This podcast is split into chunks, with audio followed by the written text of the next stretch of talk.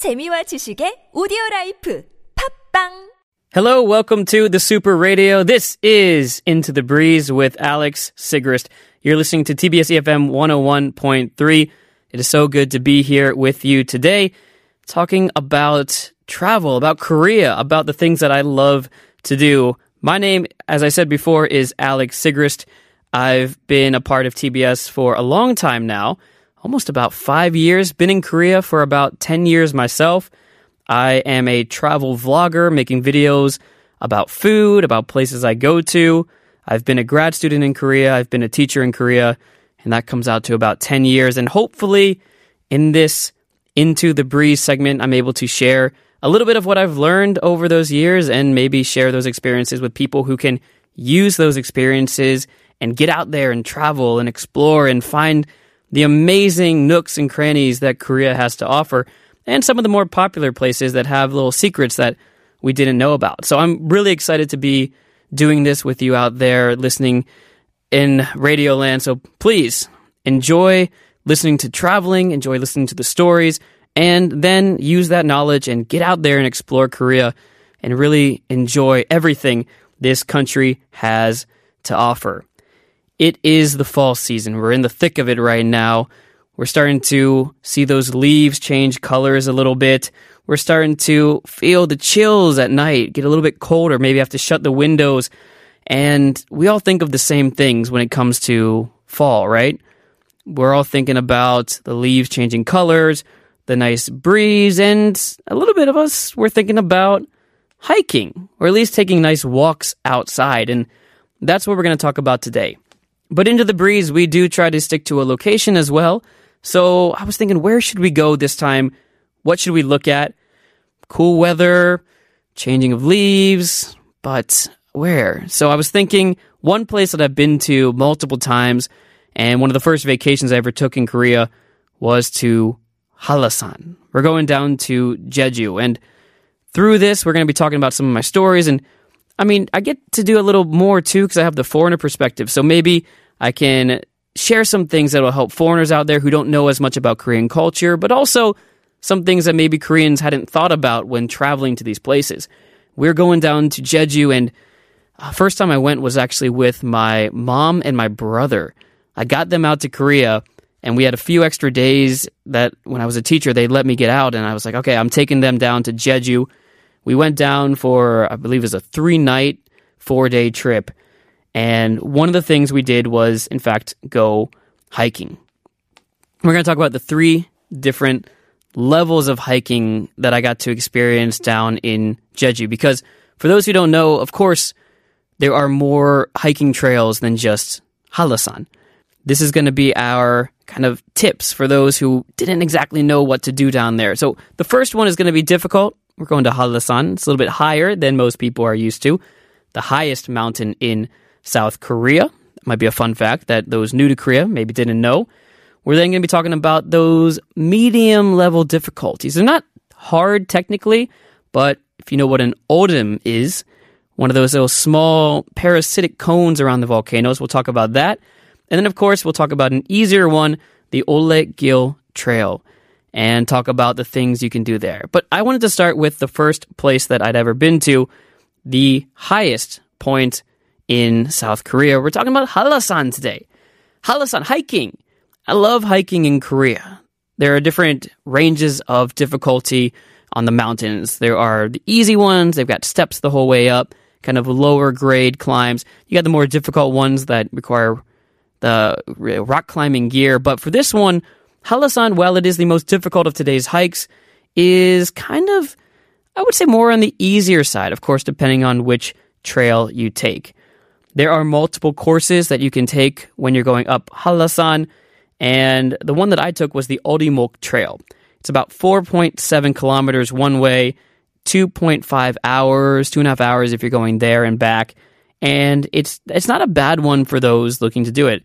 My mom, my brother, and I did it no problem when we went up there, and it's a good way to see the colors, see the leaves, and not be out of breath when you're going up the mountain. Now, the plus side is a nice, easy walk. It's beautiful. The downside is the Eorimok Trail, you can't go all the way up to the top of the cone, but it is a nice family hike that you can go up and do. So here's a little tip for the people who don't know much about hiking in Korea. When you get to the top of that one, there's actually a really cool place up there. It's just like a, I would call it a pyeonijum. It's kind of a convenience store, but uh, maybe a general store. It's a really small store up there. And when we got to the top of it, my brother and I, we were hungry. We are you know, we are young kids back then, like 22, 23, and we decided we need some food. And one thing that you can do at the top is actually get ramen. And that was that was delicious. It was really good. Anyone who exercises knows that at the end of a hard workout, it whatever you eat doesn't really matter. It just tastes better. There are other trails as well that take you 1,950 meters above sea level. I'll just give you another one right now. The Gwaneumsa Trail is a longer one, eight to 10 hour hike, but it will give you the best views if you can get up there. So the Gwaneumsa Trail is up there, and the Seongpanak Trail as well. It's a longer one, but it's the easiest hike to do if you're going to be walking around there. So you get the fall colors coming in, and uh, for those who do want to see the fall colors on the mountains, it's going to peak around October 29th. So that is when that's happening if you want to see like the full foliage when it comes out. Now I mentioned I talk about some of the easier things, the easier hiking trails that you can do. And have you ever heard of an odum? These are the they're called parasitic cones. These are the smaller, I guess you would call them almost like mini volcanoes around where it's just a nice hill that formed when Hallasan was erupting, but they would come out, the lava would come out of different parts and make their own little mini mounds, right? So there's a bunch of odums around. And uh, to spell that in English, if you're trying to search it in English, you can't type it O R E U M. So this was uh, a later trip that I took, actually. This was the third time I went there. I went to one called Baekyagi Odum. And this was by Gujwa There are odums all around Jeju, but one that I, I went to uh, and at a cafe, they recommended this one. So Baekyagi Odum. went up there and it's got wonderful views. Unfortunately, I went when it was really foggy, but it almost gave this mysterious look to it. So I did say this was the medium level difficulty. It wasn't a long hike. I want to say it was between 45 minutes to an hour, and I was carrying up my camera gear. It wasn't too bad at all. Obviously, not as high as Hallasan, but it is an uphill climb. You got a ways to go. So if you've got young kids, but you know they're able to do a little bit of exercise, you know, take them up there. I think that is a good kind of balance. Now, the final one I will recommend is the Olle Gil Trails. And there are a lot of Olle Gil trails around. I mean, they kind of go around the mountain. And what's nice about these is you can walk and it's flat. And a lot of the times you get to see the ocean. You're walking like right next to the ocean, right next to the cliffs.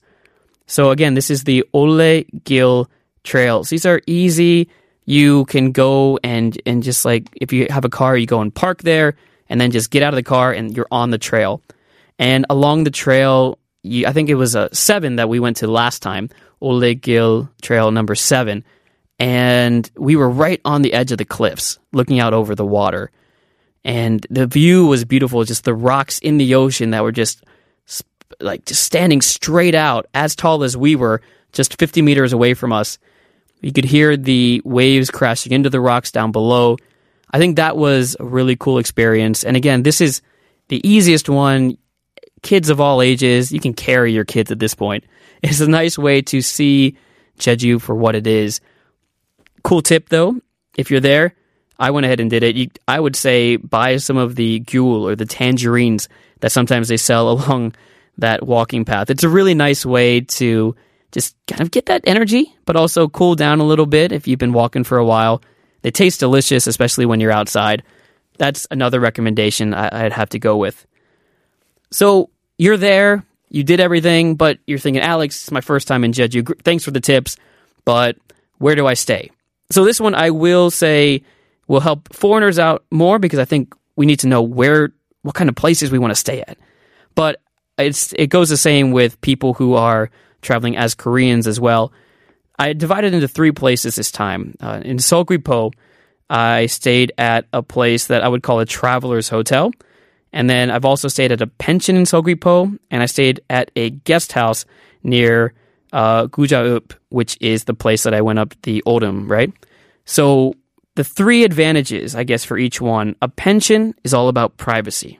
You're by yourself. You can cook on your own. You might have a neighbor, but really, it's really quiet. You get your own place, your own parking spot. That's what the pension is for. It a little more money, but if you go online and look for a pension in Jeju, that's what you'll want. There's a traveler's hotel. This is kind of a new thing too, where basically you get your own room, and it's really cheap, very small. It's a great deal. You still don't get the full Korean experience, but you, I was right next to the market, had some food straight from the market right there. That's another recommendation. But the last thing I want to encourage so, for those of you who are ready to get out and get in there, I would recommend a guest house. You get the full Korean experience. If you're a foreigner, you get to practice your Korean and be with other Koreans. You get to practice your language, but you also get to hang out with other travelers who are from other parts of Korea. So you meet people from all over Korea at the guest houses. Very popular for young people, for college kids. Definitely check that out. Plus, you can choose what kind of guest house. Do you want a loud one? Do you want a fun one? Do you want women's only? You have all those options. So there's a lot you can do with hiking. If you're going for the difficult courses on Hallasan, you're talking about the Odums, the medium level, and of course the just walking towards the Olle Gil. If you are hungry, I should give you one food tip. This is popular down there, but most people think of black pork as the number one thing. I would say a gogi kuksu. You got a beef broth noodle soup. So if you've never had that when you go down there, that is going to give you the energy that you need. So this has been the Super Radio Into the Breeze with Alex. I appreciate you joining. Make sure you come back to listen the next time. I'll give you a foreigner's perspective of where you can go in Jeju to get the greatest travel experience.